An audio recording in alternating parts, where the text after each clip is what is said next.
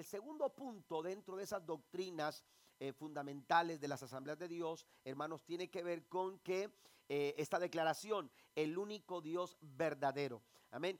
Cada una de las notas que ustedes están recibiendo en, la parte de arriba, ¿verdad? En la parte de arriba este, está la declaración de esa verdad fundamental, de esa doctrina, este, cómo la expresan las 16 eh, verdades fundamentales o eh, doctrinas de las asambleas de Dios. Entonces, eh, en este caso, vamos a hablar del tema el único Dios verdadero y la doctrina lee de la siguiente manera, el único Dios verdadero se ha revelado como el eterno existente en sí mismo, yo soy, el creador del cielo y de la tierra y redentor de la humanidad se ha revelado también encarnando los principios de la relación y asociación con el Padre, el Hijo y el Espíritu Santo. Así lee la declaración en el segundo punto, el segundo artículo, como algunos también mencionan, de la declaración de las verdades fundamentales de las asambleas de Dios. ¿Por qué es importante mencionar esto? Porque a donde quiera que usted vaya, a cualquier país donde se encuentre una iglesia de las asambleas de Dios, usted se va a encontrar, hermanos, con una verdad como esta. Amén. Las asambleas de Dios en todo el mundo predicamos en base a estas 16 doctrinas fundamentales. en nuestra declaración de fe. Y la declaración de fe es muy importante. Amén. ¿Por qué? Porque define, aleluya, la forma en que nosotros nos conducimos, los pensamientos que generamos, las actitudes que nosotros tomamos en la vida, hermanos, está determinada por lo que nosotros creemos. Y como cristianos, nosotros abrazamos este credo, abrazamos esta creencia y de acuerdo a esta creencia, nosotros estamos dando pasos. Amén. Estamos dando, dando pasos. No es solamente saber lo que creo, es asumir la responsabilidad de lo que creo. Amén. No es solamente decir yo creo que Dios es único Dios verdadero, es asumir la parte que me corresponde a mí para honrar a Dios como el único Dios verdadero en mi vida. ¿Está conmigo? Si yo digo que creo que la Biblia es mi norma de fe y de conducta, entonces yo no vivo de otra manera, sino que vivo conforme a lo que la Biblia me enseña. Amén. Lo que la palabra del Señor me enseña. Entonces, no es solamente decir lo que creo, es asumir la responsabilidad de lo que yo, de lo que yo creo. El único Dios verdadero es el tema de esta, de esta mañana y tengo dos textos eh, como eh, textos claves en los que, aleluya, Dios habla directamente a Israel y le dice en el verso 3 de Deuteronomio capítulo número, número 6, ahí la cita la tengo equivocada, Deuteronomio capítulo 6 versículo número 3 dice, oye Israel, Jehová nuestro Dios, Jehová uno es. Amén. Jehová uno es. Pero tú eres mi testigo, dice Isaías 43, versículo 10 al 11. Pero tú eres mi testigo, oh Israel, dice el Señor. Tú eres mi siervo, tú has sido escogido para conocerme, para creer en mí y comprender que solo yo soy Dios y no hay otro Dios. Nunca lo hubo y nunca lo habrá. Yo sí, yo soy el Señor y no hay otro Salvador. Mire cómo, cómo Dios habla al pueblo de Israel. Se dirige a Israel para revelarse a ellos. Amén. En la historia, el pueblo de Israel, hermanos, tuvo tratos directos con el Señor, tuvo tratos directos con el único Dios verdadero. Amén. Entonces Dios hablando a Israel se revela a ellos y les dice, yo soy uno, Jehová uno es, aleluya, no hay más, eh, eh, eh, es, es, el Dios único y verdadero. Pero note las palabras de Isaías, el profeta, hablando al pueblo directamente de parte del Señor, le dice Isaías al pueblo, pero tú eres mi testigo. Esto es interesante, hermano, porque en este momento, aleluya, Isaías está poniendo al pueblo de Israel como testigo de quién es Dios. Porque si alguien nos puede dar testimonio de quién es Dios, es precisamente el pueblo de Israel. Es precisamente un pueblo que experimentó el favor de Dios desde el principio. Un pueblo que fue establecido por Dios, aleluya, como su pueblo. Un pueblo que vio milagros, que vio maravillas. Un pueblo que escuchó la voz de Dios hablando a través de sus líderes. Un pueblo que vio la voz de Dios mostrándose, aleluya, para, para, para, para, para mostrarles el favor, para mostrarles misericordia, para, para manifestar su poder sobre sus vidas. Y entonces ahora Isaías dice, ustedes son testigos. Ustedes son testigos, aleluya, de, de, de, quién es Dios. Y entonces les dice, yo los he escogido. ¿Para qué? Para conocerme, para creer en mí y comprender que solo yo soy Dios. ¿Cuántos dicen amén a esto? No hay otro Dios, solamente nuestro Dios. Y, aleluya, y aquí hay testimonio. Israel da testimonio de que solamente hay único, hay un único Dios verdadero. Amén. Y entonces, aleluya, claramente Dios dice, y, y lo he hecho para que me conozcan, para que crean en mí y comprendan que solo yo soy Dios. El conocimiento, hermano, más hermoso que como seres humanos podemos experimentar es el conocimiento de Dios. Se, trata directamente, aleluya, de Dios. Pero tenemos que entender algo, que para nosotros, siendo personas, aleluya, tan limitadas y, y con mentes finitas, es imposible que nosotros alcancemos a comprender en su totalidad, a comprender completamente quién es quién es nuestro Dios. Mire lo que dice el salmista David en el Salmo 145, versículo 3. Grande eres nuestro Dios y mereces nuestras alabanzas. Tanta es tu grandeza que no podemos comprenderla. Tanta es tu grandeza que no podemos nosotros comprenderla. La grandeza de Dios está más allá de la búsqueda y del descubrimiento. Usted va a otras versiones sobre este versículo y se da cuenta que en la, en la Reina Valera del 60 se dice que es inescrutable. La grandeza de Dios es inescrutable. En la nueva traducción viviente dice, nadie puede medir tu grandeza. En la nueva versión internacional me gusta mucho la, la palabra que utiliza porque dice que es insondable. Amén. Es insondable. Aleluya. Y esto tiene que ver, aleluya, con una forma de medida. Cuando, aleluya, los, los, los, las embarcaciones se iban acercando a la orilla eh, del territorio, de la tierra, aleluya, ellos para, para no peligrar la embarcación juntamente con los que van eh, sobre la embarcación, lo que hacían era tirar una sonda.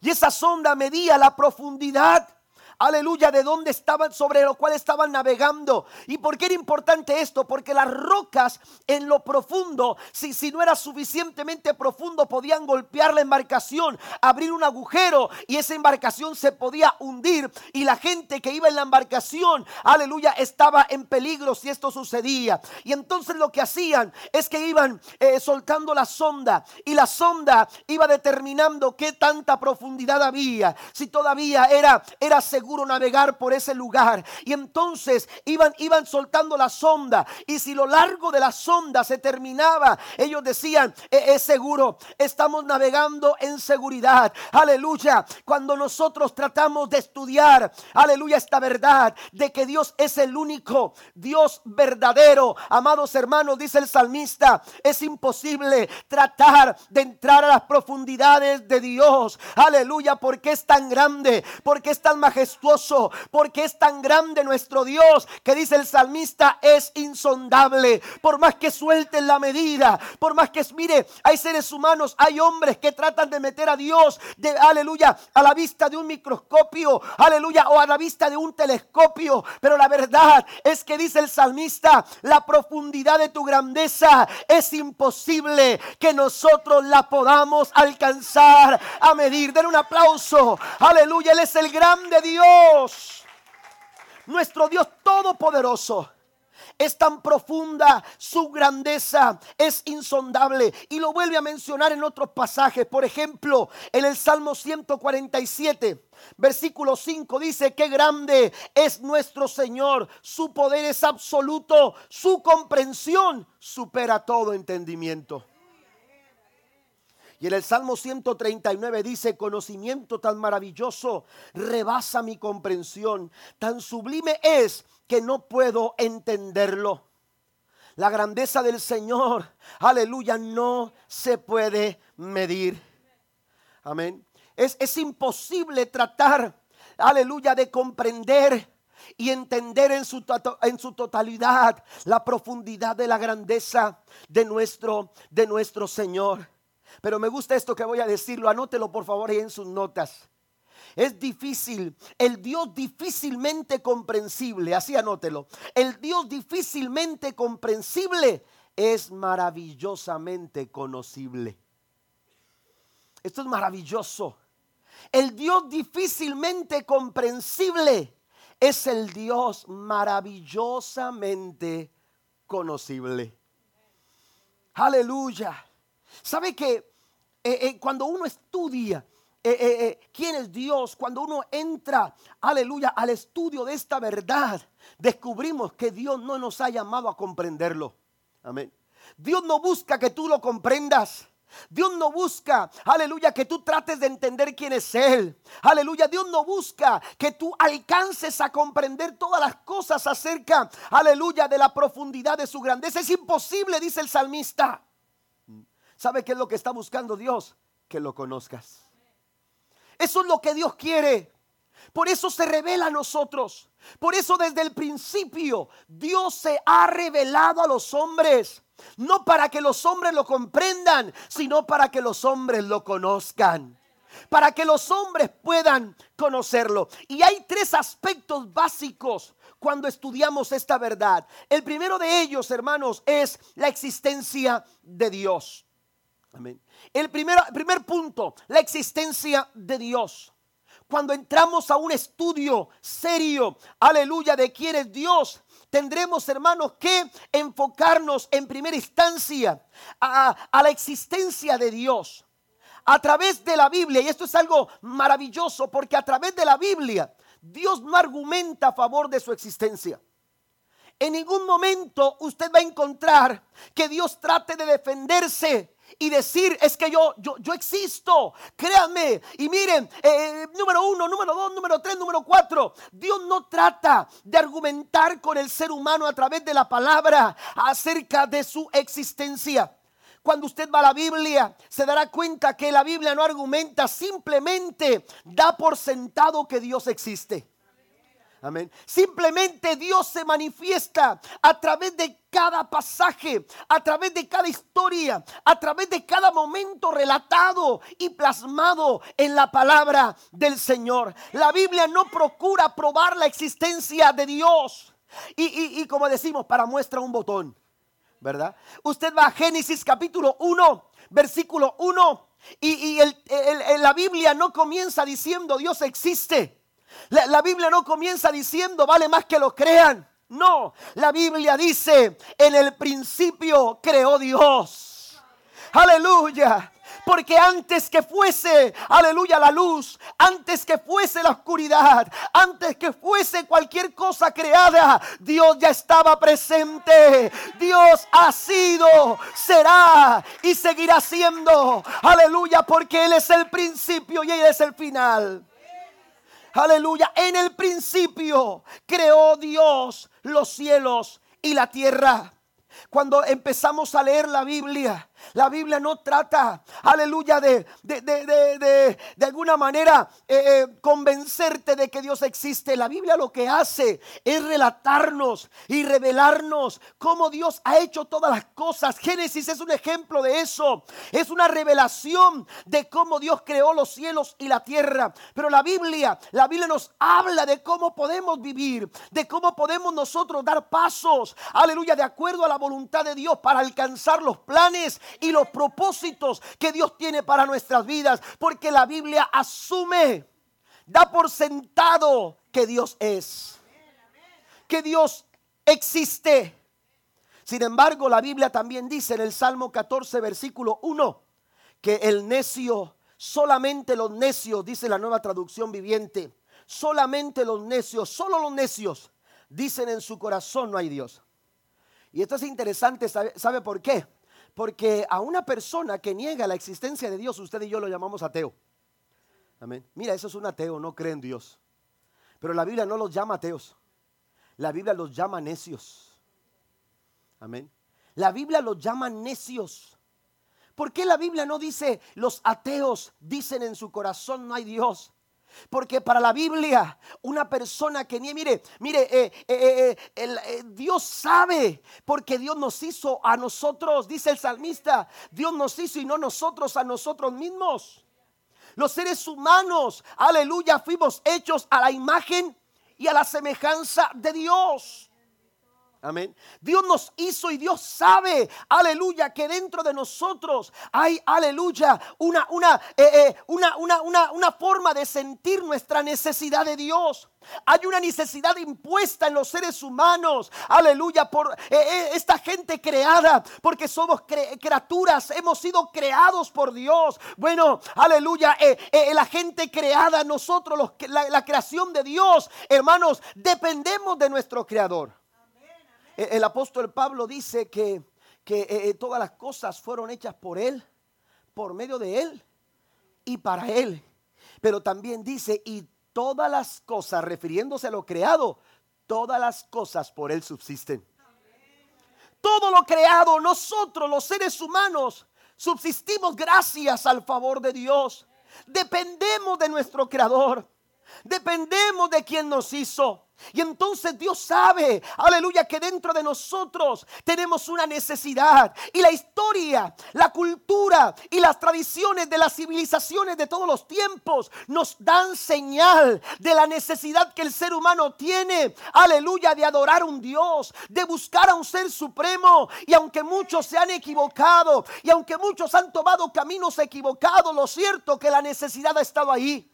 El apóstol Pablo queda sorprendido cuando llega a Atenas y empieza a caminar por el Areópago, aleluya, y empieza a encontrar a dioses que habían sido dedicados, aleluya, para diferentes funciones, porque los atenienses entendían que había un ser supremo al cual ellos tenían que adorar, y entonces le daban forma a un dios de acuerdo a su necesidad y se sentían satisfechos, pero pasaba el tiempo y ese dios no era suficiente, y volvían entonces a buscar aleluya, otras formas y otras maneras para adorar un Dios. Y entonces decían, ah, sí, este es el Dios que necesitábamos. Y entonces le daban forma, le ponían nombre, aleluya, y entonces lo adoraban. Pero llegaba un momento cuando se sentían insatisfechos y tenían que buscar otra deidad. Hasta que llegaron al punto que dijeron, es imposible, no podemos alcanzar a definir quién es Dios. Y entonces Pablo, mientras miraba todo eso, llegó un punto cuando se encontró, aleluya, una sin forma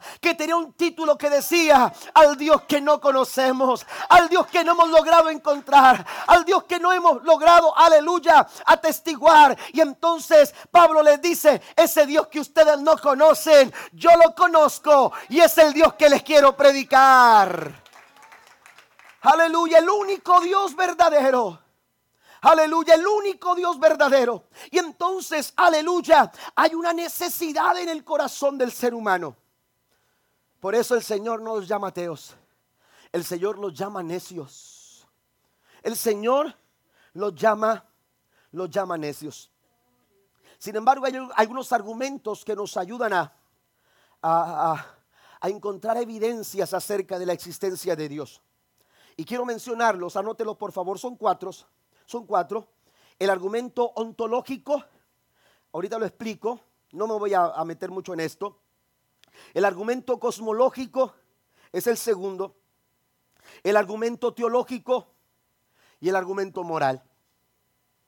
Cuatro argumentos que nos dan evidencia de la existencia de nuestro Dios. El primer argumento, el argumento ontológico, sostiene que el concepto del ser perfecto exige que este ser tenga existencia real. Amén. Este ser perfecto no puede ser un mito.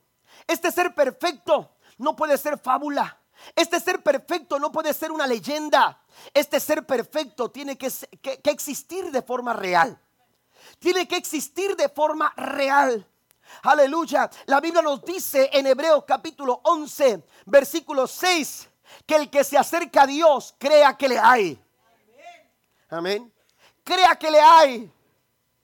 Aleluya, pero me gusta lo que dice el apóstol cuando escribe a los hebreos en este pasaje del capítulo 11 del versículo 6, cuando se refiere a nuestra búsqueda de Dios. Muchas veces nos equivocamos porque buscamos el milagro, no buscamos la respuesta.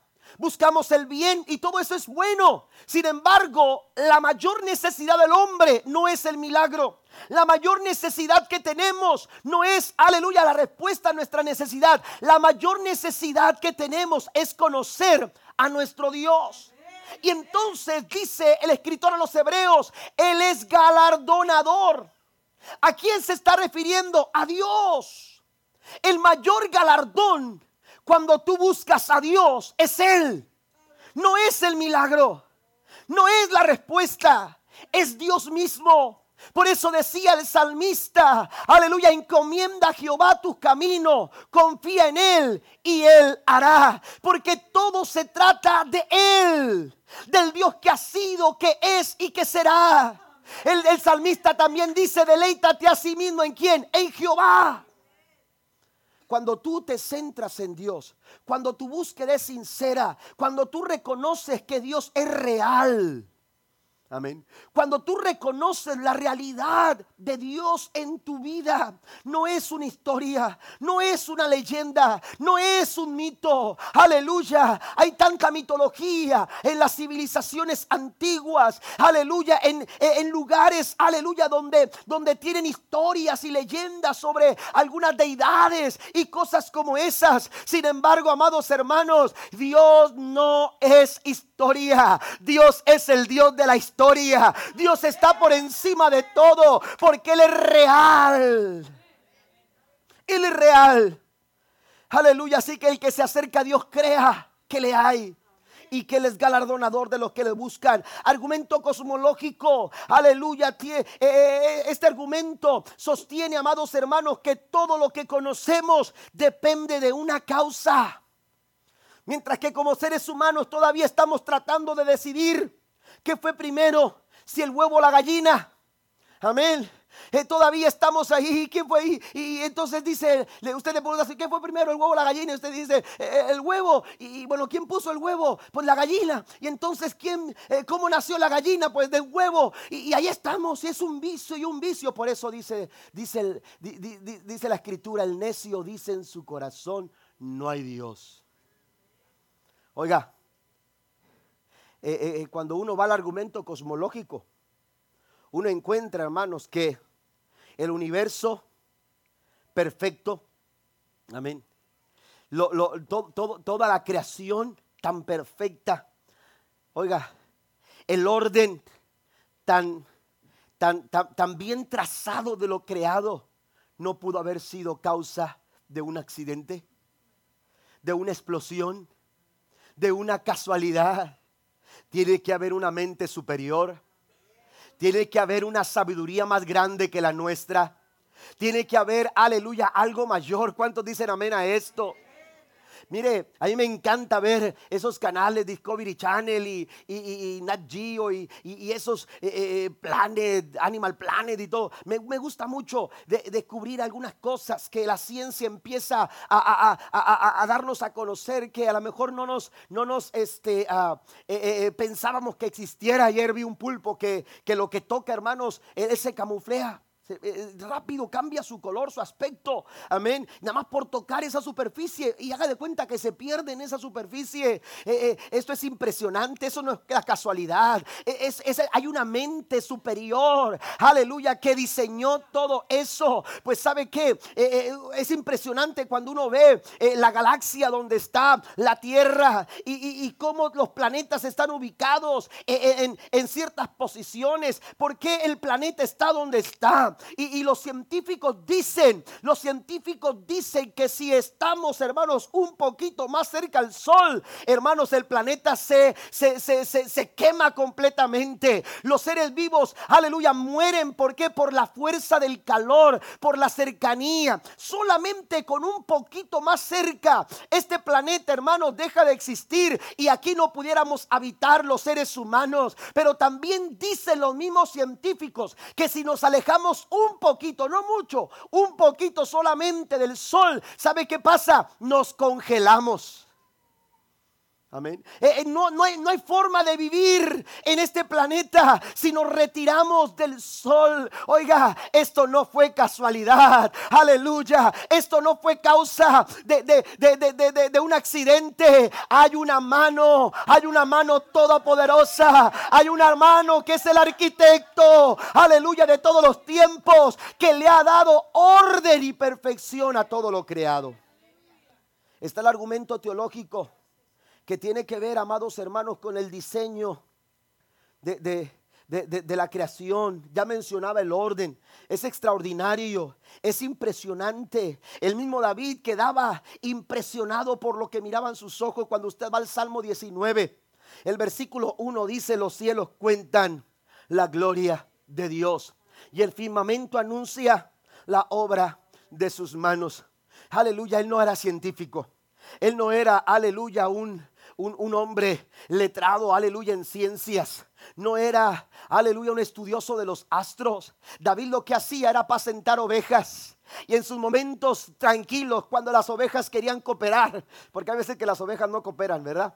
Pero otra clase de ovejas, ¿no? Pero eh, entonces que las ovejas querían cooperar y entonces, aleluya, eh, eh, estaban ahí tranquilas, pastando o, o, descansando. David se recostaba sobre una ladera y sentado empezaba a ver hacia el cielo, aleluya, quizás con un brazo doblado. Y entonces empezaba a ver y empezaba a ver las estrellas, empezaba a ver el firmamento, cómo volaban las aves. Y él empezaba a ver todo eso y entonces empezaba a distinguir algo David descubrió algo cuando él miraba los cielos. Dicen que un arqueólogo llegó a una provincia lejana, lejana en el África y eh, llegó a una tribu para descubrir algunas cosas, eh, buscando algunas cosas que él quería descubrir. Y entonces se encontró con un joven africano. Esa tribu había recibido un misionero. El misionero les había predicado acerca de la palabra del Señor. Habían recibido el mensaje. Se habían convertido. Habían dejado todas aquellas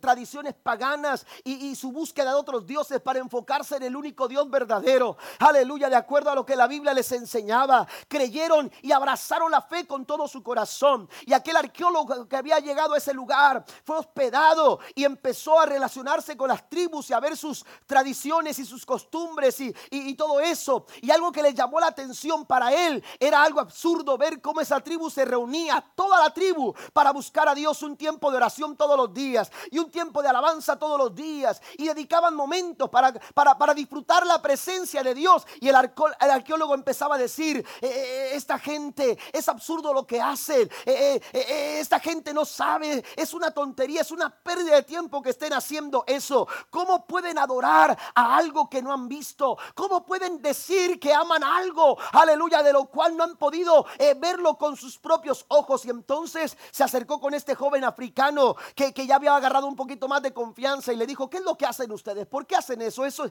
eso es absurdo. Ustedes están adorando algo que no ven, algo que no han experimentado, eh, con sus propios ojos no lo han visto. Y el muchacho no supo qué decirle en ese momento, pero, pero le dijo, bueno, nosotros hemos recibido el mensaje de, la palabra de Dios y, como, como tribu hemos decidido adorar al Señor. Y entonces eh, eh, llega la noche, se van a descansar y muy de madrugada aquel arqueólogo se levanta, estaba rayando el sol, eh, empezaba a verse ya sobre la superficie de aquel territorio y el hombre sale de, su, de su choza y cuando sale empieza a ver unas huellas enormes eh, eh, unas huellas que eran eh, claramente, él dijo, estas huellas son de león. Y empezó a despertar a las personas y a decirle, aquí anda un león, están frescas esas huellas, anda un león y rodeó la choza donde yo estaba. Y empezó, oiga, a alarmar a todos. Y el joven africano se acercó y le dijo, ¿por qué dices que hay un león? Y dijo, no estás viendo las huellas, esas huellas no son de gallina, no son de perro, esas huellas no son de venado, esas huellas son de león. Pero lo viste, tú dijo, no, pero estás viendo las huellas. Y le digo, ¿sabes? Que Yo quiero decirte también, yo no he visto a Dios con mis ojos, pero he visto sus huellas en mi corazón. He visto las huellas en mi vida. He visto cómo Él ha dejado huella. Cada vez que pasa en mi vida, Dios ha dejado su huella. Pues David miraba las huellas de un Dios soberano, todopoderoso en el cielo y decía, los cielos cuentan la gloria de Dios y el firmamento anuncia la obra de sus manos. A la al Señor esta mañana. Todo lo creado fue por medio de Él y para Él. Y por último está el argumento moral. Este se origina en el sentido innato de que toda la persona posee, aleluya, sobre el bien y el mal. Amén. ¿Quién nos enseña a distinguir el bien y el mal? ¿Quién nos enseña a distinguir qué es lo bueno y qué es lo malo? Hay una voz interior. Algunos la llaman la conciencia. La Biblia dice que hemos sido creados a la imagen y a la semejanza de Dios. Segunda cosa, aleluya, segundo aspecto en el estudio de esta verdad. Además de la existencia de Dios, tendremos, hermanos, que enfocarnos en su naturaleza, la naturaleza de Dios. Romanos capítulo número 1, versículo 19 al 20 dice, ellos conocen la verdad acerca de Dios porque Él se ha hecho evidente. Amén. Dios no está escondido. Dios no juega las escondidas con los hombres. La Biblia dice, me buscaréis y me hallaréis, porque me buscaréis de todo vuestro corazón. Dios no está escondido. Dios no se está escondiendo de nadie. La Biblia dice que Dios dice, aleluya, dice, ellos conocen la verdad acerca de Dios, porque Él se ha hecho evidente, pues desde la creación del mundo, todos han visto los cielos y la tierra. Por medio de todo lo que Dios hizo, ellos pueden ver a simple vista. Mire, no, no, usted no necesita nada más. A simple vista dice las cualidades invisibles de Dios. Se está refiriendo a sus características, las cualidades de Dios, su poder eterno y su naturaleza divina. Así que no tienen ninguna excusa para no conocer a Dios. No hay excusa. No hay excusa. Nadie puede excusarse y decir es que yo no supe, es que yo no, nadie me dijo, es que es que nadie me comentó. Eh, eh, no, nadie tiene excusa, dice el apóstol Pablo. Dios se revela de diversas maneras. Dice que aún lo invisible de Dios se ha hecho visible. Hay cosas visibles. Hay cosas muy, muy visibles que, que, se, que se ven con claridad.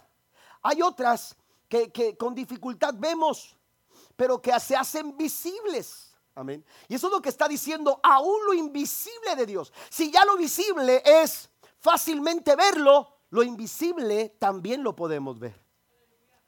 Lo invisible también lo podemos nosotros llegar a ver. ¿Por qué? Porque Dios ha querido revelarse. Así lo dice la escritura por medio de todo lo que Dios hizo. Ellos pueden ver a simple vista aún las cualidades invisibles de Dios. Así que nadie tiene excusa. Y cuando hablamos de las cosas visibles, eh, se habla de, de la naturaleza externa de Dios. Y mucha de esa naturaleza la podemos descubrir a través de los nombres de Dios. Pero antes de mencionar los nombres que que tengo en lista para compartir con ustedes, quiero mencionarle tres cosas que tenemos que tener claro sobre la naturaleza de Dios. La primera de ellas es que Dios es infinito. Amén. ¿A qué se refiere con que Dios es infinito? Que no tiene ningún tipo, ninguna especie de limitaciones. Amén. Usted y yo tenemos muchas limitaciones. Satanás tiene muchas limitaciones, Dios no tiene limitaciones. Dios no tiene limitaciones. ¿Por qué? Porque Él es infinito, es mayor que el universo, puesto que Él fue quien creó el universo. Dios es infinito. Mire lo que dice el primer libro de Reyes capítulo 8, verso 27. La nueva versión internacional dice, pero ¿será posible, Dios mío, que tú habites en la tierra si los cielos, por altos que sean, no pueden contenerte? Mucho menos este templo que he construido. Amén. Es imposible tratar de meter a Dios en un lugar con cuatro paredes. Amén. Porque ni aun los cielos pueden contener su maravillosa presencia. Dios también, además de ser infinito, es trascendente. Amén. Dios trasciende. Amén. No está, aleluya, encajonado al tiempo, puesto que es infinito. Pero Dios también trasciende las épocas. Amén. Trasciende el momento. Amén. Trasciende las circunstancias. Dios va más allá de las circunstancias. Está por encima y más allá del universo que creó, puesto que Él es mayor. Amén. Entonces, Dios, amados hermanos, trasciende. Y aún a pesar de que dice eh, eh, eh, que los mismos cielos no le pueden contener, Dios trasciende de tal forma que puede llegar a tratar contigo de forma personal. Amén. De forma muy personal. Mire lo que dice la escritura.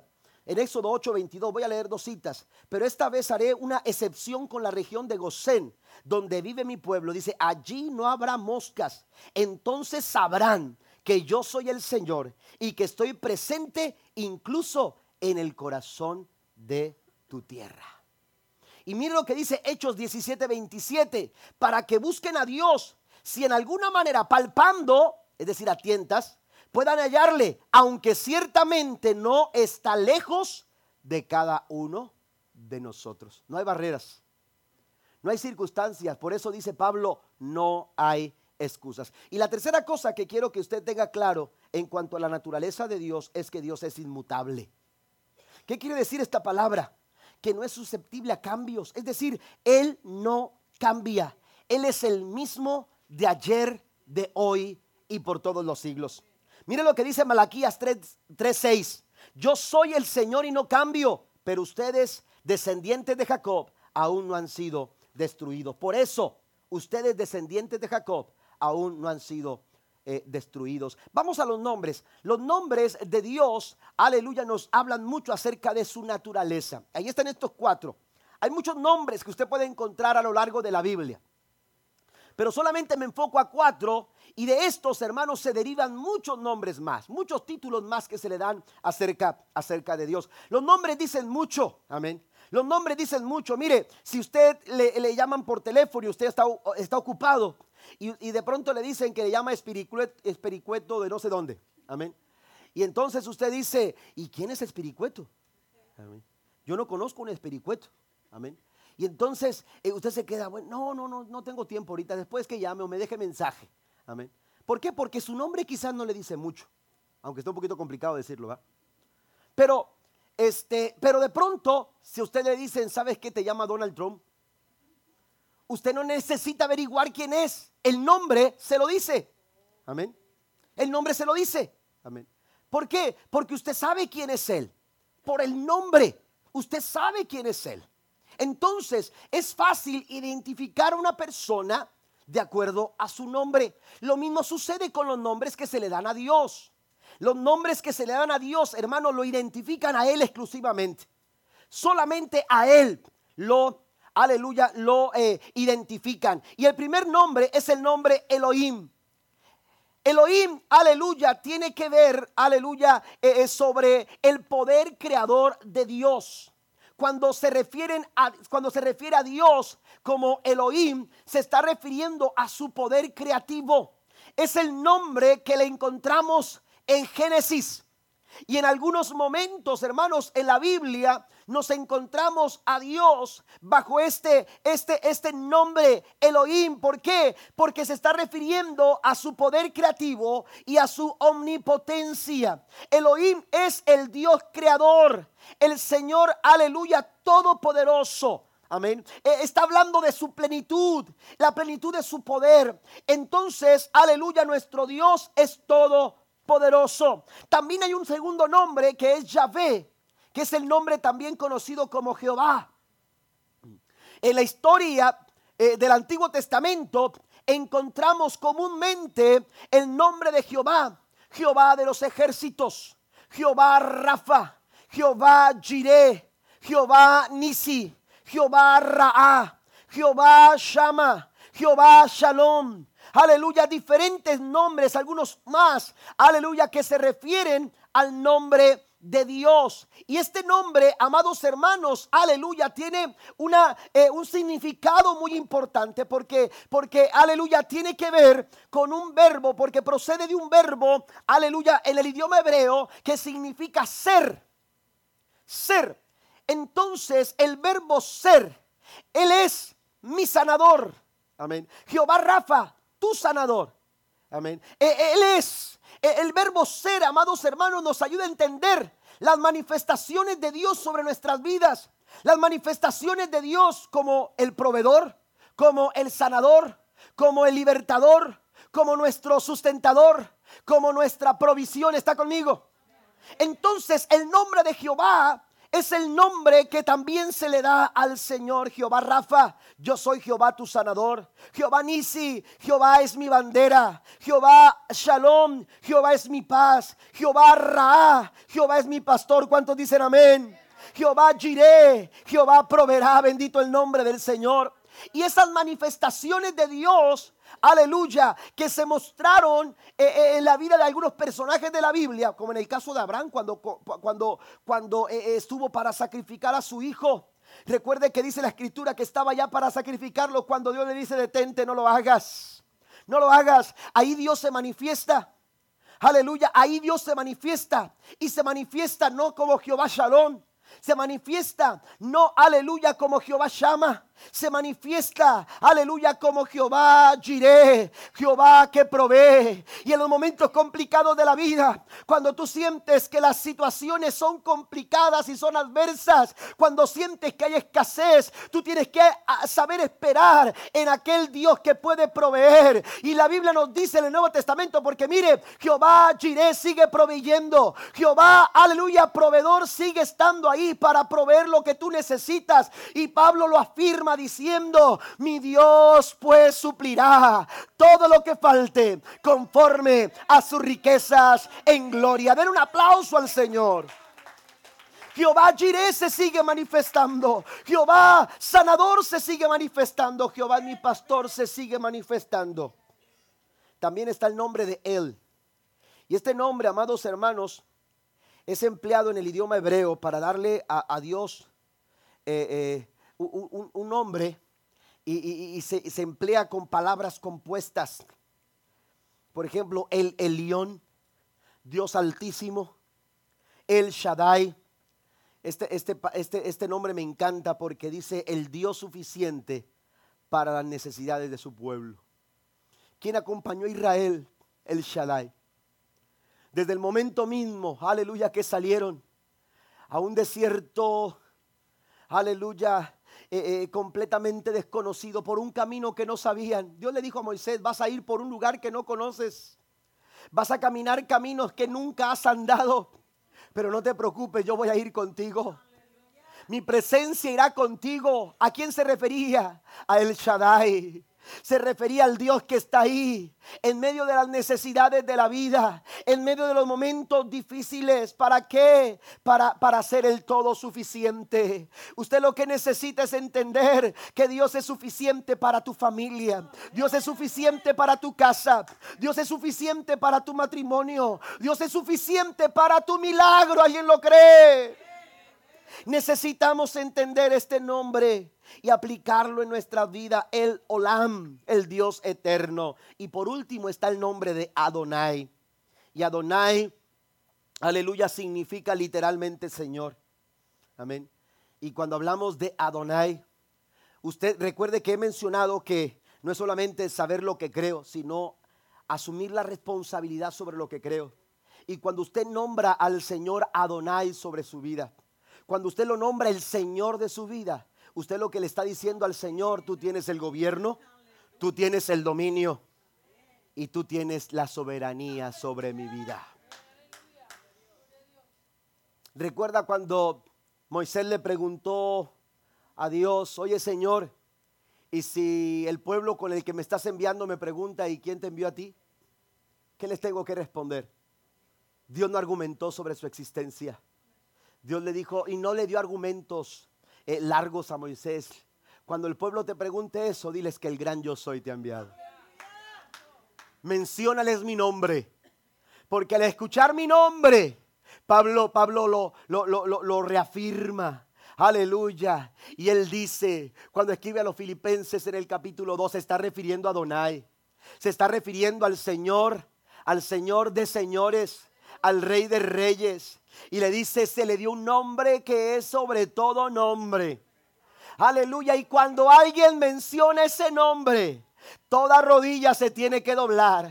Aleluya. Aquellos que están en el cielo, aquellos que están en la tierra y aquellos que están debajo de la tierra. Porque toda la ley, toda la gente tendrá que confesar que Jesucristo es el Señor. Él es Adonai.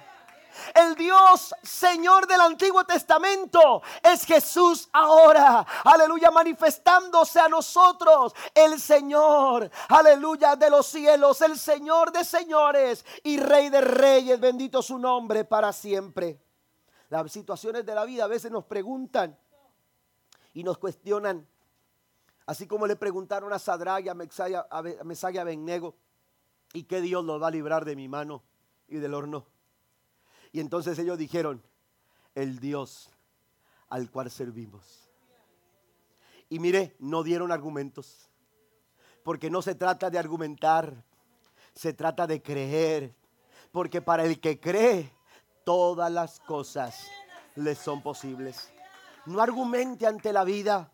No argumente ante los problemas de la vida, no argumente a, la enfermedad, no argumente, aleluya, ante las situaciones complicadas. Eso, eso no, no, no, no, no, no va a causar ningún tipo, aleluya, de efecto sobre su vida. Lo que usted tiene que hacer es aplicar el nombre todopoderoso, el Dios al cual yo sirvo. Él me va a librar, porque aunque muchas sean las aflicciones del justo, la Biblia de todas ellas, el Señor, la naturaleza de nuestro Dios. Aleluya, Él nos va a librar. Bendito su nombre para siempre. Y por último, por último, hermanos, el carácter de Dios. El carácter de Dios. Hablamos de la existencia. Tres aspectos importantes en el estudio de la verdad de esta doctrina de quién es Dios. La existencia de Dios, la naturaleza de Dios Aleluya. Pero la tercera cosa también es muy importante y tiene que ver, amados hermanos, con el carácter de Dios. Algunos han mencionado el carácter de Dios como la naturaleza interna de quién es Dios. Amén. Hablamos hace unos momentos de la naturaleza externa, los nombres de Dios. Eh, eh, la, la naturaleza interna tiene que ver con su carácter y estas cualidades no cambian. Amén. Estas cualidades no cambian, dice el Salmo 90, antes que naciesen los montes y formasen la tierra y el mundo, desde el siglo y hasta el siglo, tú eres Dios. Ya pasaba el tiempo. ¿Cómo cambia la gente con el tiempo, no? Y no me refiero al aspecto. Algunos nos ponemos más guapos, ¿va? Con el tiempo. Bueno, lo siento. Si no es su caso, pues ni modo, ¿verdad? Pero, pero, oiga, ¿cómo cambian las personas? Aún el trato, ¿verdad? Este, aún con el trato y, y, vamos, vamos cambiando. A veces amistades que se tuvieron años atrás se van perdiendo con el tiempo. Y, cuando te vuelves a encontrar con esa persona, hasta pareces un poquito así como, ah", y ya no sabes, ¿no? Ay, no, no, eso no. Se fue para otro extremo. pero, pero ya no sabes, ¿por qué? Porque desconoces y platícame de ti, pero, pero ya no hay aquella, aquella conversación. Hace poco un amigo me mandó un mensaje, un amigo pastor mandó un mensaje que decía, vale más perder el tiempo con un amigo que perder amigos con el tiempo. Y le dije, bueno, a ver qué día perdemos el tiempo invítame un café. Amén. Pero la verdad es que es cierto. Amén. Porque con el tiempo vamos cambiando, pero Dios no cambia. Amén. Recuerde su naturaleza es inmutable. Y el salmista dice, podrán cambiar muchas cosas, pero tú sigues siendo el mismo. Dice el Salmo capítulo 102, me gusta mucho este verso, versículo 25 y 27. Hace mucho tiempo echaste los cimientos de la tierra y con tus manos formaste los cielos. Ellos dejarán de existir, pero tú permaneces para siempre. Se desgastarán con ropa, como ropa vieja, tú los cambiarás y los desecharás como si fueran ropa, pero tú siempre eres el mismo, tú vivirás para siempre. La naturaleza de Dios, hermanos, sus cualidades, su carácter no cambia. Y quiero mencionarlos aquí, anótelos por favor y, después estaremos, estaremos eh, explicando un poquito acerca de ellos. Pero está, aleluya, la primera cualidad es que Dios es omnipotente. La segunda es que Dios es omnipresente. La tercera es que Dios es omnisciente. La cuarta es que Dios es santo. Y la quinta es que Dios es justo. Estas cinco cualidades, hermanos, aleluya, eh, eh, eh, de alguna manera forman el carácter o definen el carácter de nuestro Dios. Un Dios omnipotente, un Dios omnipresente, un Dios omnisciente, un Dios santo y un Dios justo que no cambia. Amén. La palabra omni significa todo. Por eso omnipotente estamos hablando de que, de que todo poder le pertenece a Dios. El enemigo, Satanás, tiene poder, pero su poder es limitado. Amén. Es un poder muy limitado. Satanás tiene muy limitado su poder, pero Dios tiene todo el poder. Porque Él es omnipotente. Aleluya, Él tiene libertad. Aleluya, y poder para hacer todo lo que es consecuente con su naturaleza. Amén. Él tiene el poder, aleluya, para hacer todo lo que es consecuente con su naturaleza, porque para Él no hay nada imposible. También Él es omnipresente y esto tiene que ver, amados hermanos, con espacio y distancia. Él no está limitado. Hay veces que usted y yo quisiéramos tener la oportunidad de estar en diferentes lugares porque tenemos a veces el tiempo tan limitado y, no eh, eh, quisiéramos eh, de alguna manera movernos y estar en todas partes, pero no podemos. ¿Por qué? Porque estamos limitados al espacio. Estamos limitados a la distancia, estamos limitados al tiempo, pero Dios hermano no tiene ningún tipo de límites, Él puede estar en todas partes. Ahora es diferente, Dios está en todas partes, pero no habita en todas partes. Eso es diferente. Amén. Dios no habita en todas partes, Dios está en todas partes, pero no habita en todas en todas partes. Cuando hablamos de que, de que Dios está presente en su relación con nosotros, aleluya, encontramos algunas manifestaciones de Dios como cuando Dios está presente, Él está de forma gloriosa, Él está de forma eficaz, Él está de forma providencial, Él está de forma atenta. Amén. Y de esta manera nosotros podemos experimentar la presencia de Dios sobre nuestra vida. Y, esto es lo que pidió Moisés cuando, cuando él estaba para salir ya con el pueblo y encaminarse a la tierra prometida. Le dijo, Señor, mira, me, vas a disculpar, pero si yo he dado gracia delante de tus ojos, yo necesito eh, eh, que, me escuches. Y entonces empezó a, a, decirle a Dios, eh, queremos que seamos un pueblo apartado, queremos, queremos ser un pueblo, aleluya aleluya, que, que, que, tú, Señor, aleluya, puedas, puedas separar de todos los demás pueblos. Y entonces empieza a pedir ciertas cosas, pero algo de, que, de lo que Él pide es que yo quiero saber que tú vas conmigo, porque si tú no vas conmigo, yo no muevo un pie. Esto me encanta porque Dios quiere estar con nosotros. Amén.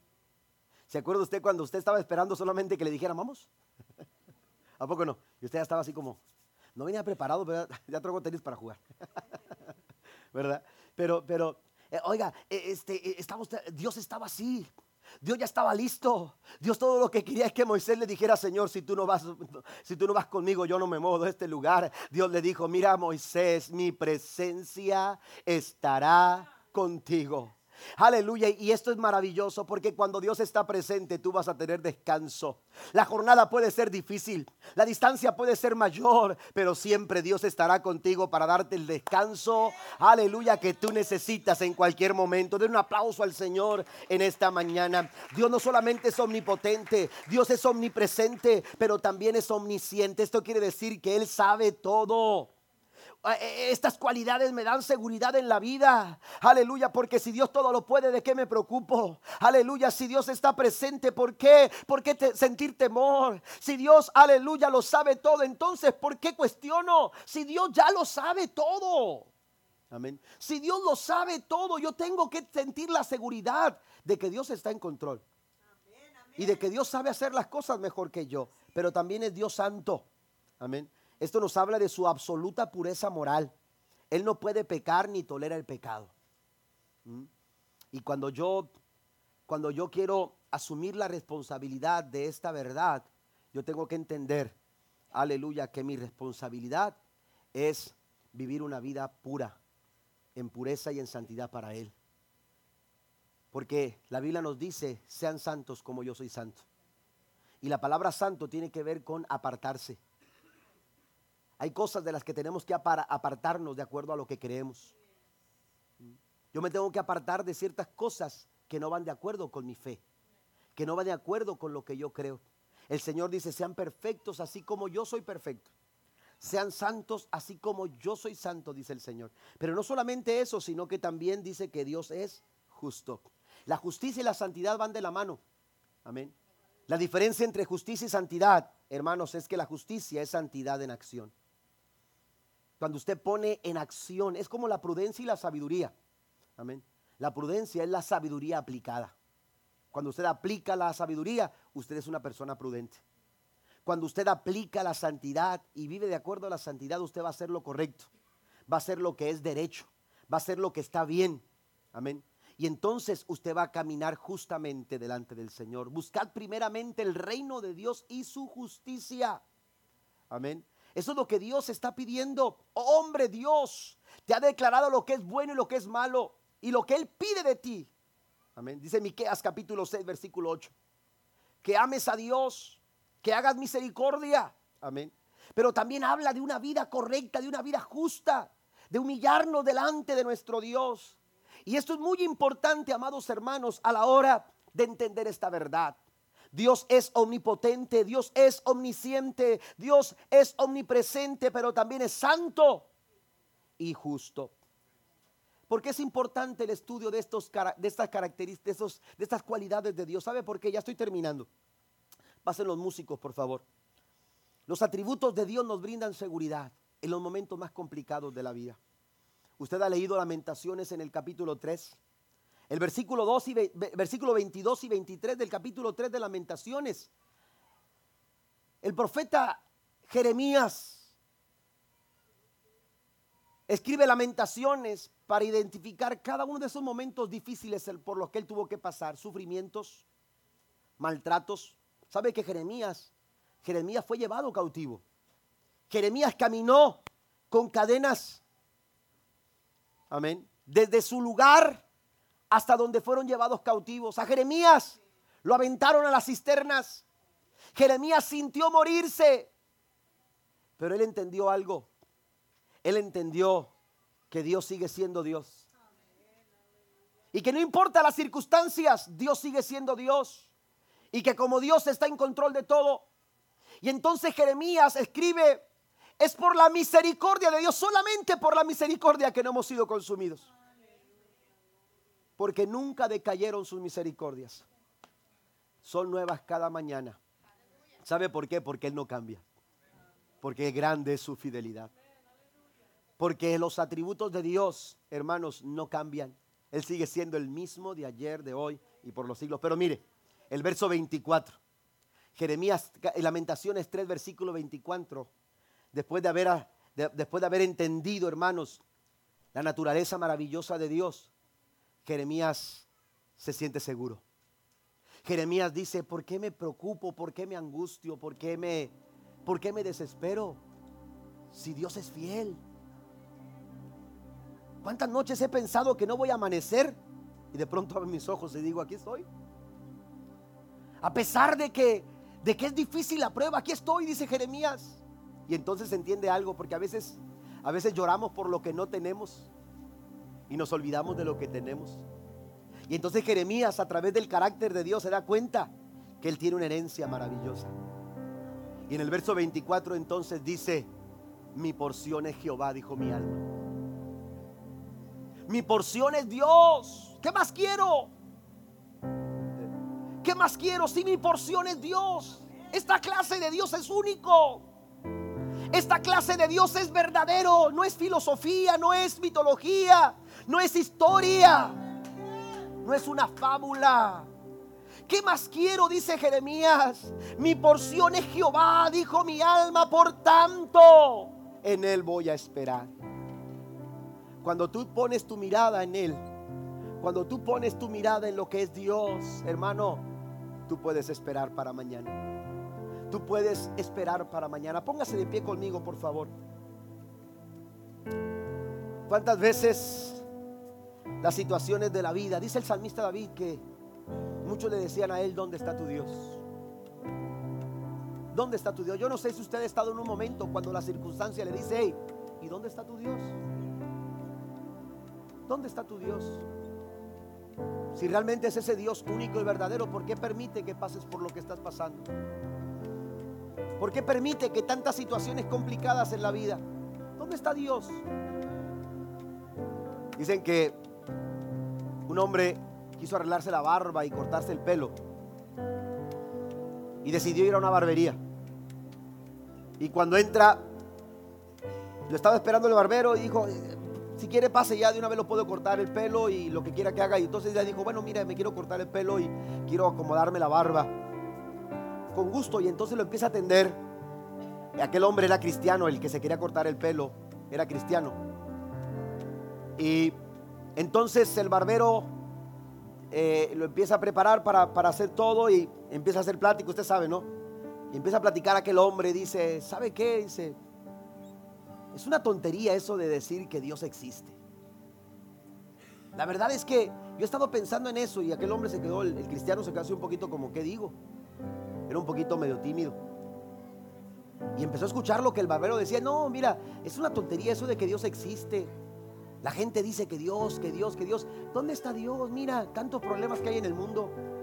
Tantas guerras, tanto esto, tanto aquello. La gente yo no sé por qué dice que Dios existe si, el mundo se está cayendo en pedazos. ¿Dónde está Dios? Y aquel hombre no supo qué responderle. Y ahora más quería que le cortara el pelo y la barba y vámonos. No supo qué responderle. entonces cuando le dice ya terminé, le quita la capa y, le, cobra y el cristiano sale. Un poquito decepcionado y desilusionado porque no supo cómo responder. Cuando sale de la, por las puertas de la barbería, apenas sale y empieza a ver hacia, hacia sus lados y se encuentra ahí cerquitas, allá a un lado, sentado un hombre que traía un pelo muy largo. Esas veces que dice, no se ha bañado en tanto tiempo, ¿no? La barba muy larga desacomodada. Amén. Y aquel hombre de me dice, y se mete. Y le dice, ¿sabe qué? Le dice al barbero, ¿sabe qué, barbero? Me acabo de dar cuenta que los barberos no existen. No existen. ¿Cómo que no existen? Si le acabo de cortar su barba, ¿la como no le gustó cómo le quedó? Sí, me gustó. Pero no, la verdad es que los barberos no existen. Pero, pero le hice la barba, le corté el pelo. ¿Cómo dice usted que no? Que, que no existe el barbero, que no existe el peluquero. Dijo, no, no existen. Dijo, porque si existieran los barberos, no hubiese personas con pelo largo y con barba larga. Y dijo, no, si existen los barberos. Ah, usted dice el Señor que está allá afuera. Digo, sí, Él siempre se pone ahí. Pero él no quiere, no quiere arreglarse. Le he dicho yo que le arreglo eh, la barba y, le arreglo el pelo. Pero, pero él no quiere, no quiere entrar. Y le dijo, le dijo, los barberos sí existen. Lo que, lo que pasa es que ellos no quieren entrar. Y entonces el hombre le dijo, es lo mismo que pasa con Dios. Dios existe, pero lo que pasa es que no quieres buscarlo. Lo que pasa es que no quieres buscarlo. Pero Dios ha sido, Dios es y seguirá siendo el mismo de ayer y por todos los siglos. ¿Sabe? Yo quiero que, usted entienda esto. Difícilmente comprensible pero maravillosamente conocible. Difícilmente comprender a Dios, pero maravillosamente conocerlo. Eso es lo que Dios quiere. Dios quiere que usted lo conozca. Para eso se ha revelado a nosotros, para conocerlo. Que no se gloríe el sabio de su sabiduría, ni el poderoso de su poder, ni el rico de su riqueza. Si alguien ha de gloriarse, que se gloríe de conocerme y de comprender que yo soy el Señor, que actúa en la tierra con amor, con derecho y justicia. Pues eso es lo que a mí me agrada, afirma el Señor. Si podemos gloriarnos de algo esta mañana, es que hemos conocido a Jesús.